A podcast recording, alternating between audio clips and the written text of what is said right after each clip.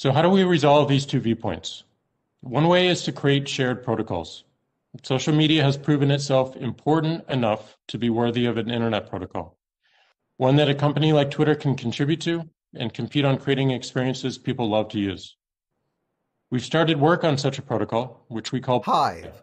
It intends to act as a decentralized, open source social media protocol, not owned by any single company or organization.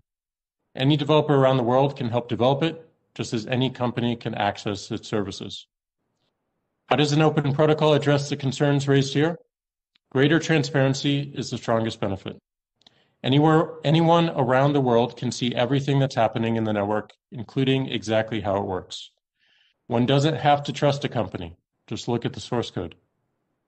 Second, since the base protocol is shared, it will increase innovation around business models, recommendation algorithms, and moderation controls, which are in the hands of individuals rather than private companies.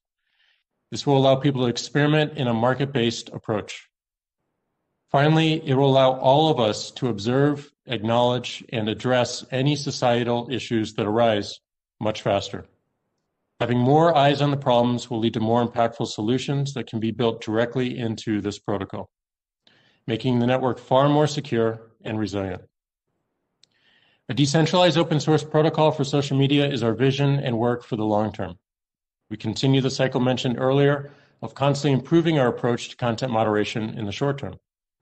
I hope our discussion today will focus on more enduring solutions. One final note. We are a bunch of humans with a desire to make the world around us better for everyone living today and those that come after us. We make mistakes in prioritization and in execution. We commit to being open about these and doing our best to remedy what we control. We appreciate the enormous privilege we have in building technologies to host some of the world's most important conversations.